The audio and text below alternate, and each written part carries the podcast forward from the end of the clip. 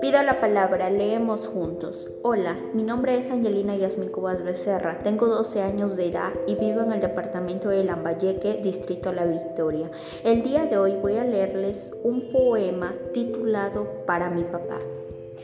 Papito querido, tú eres mi guía, mi corazón y mi alegría. Eres lo mejor que existir podría en este mundo y aún en la lejanía, sin ti no viviría. Gracias.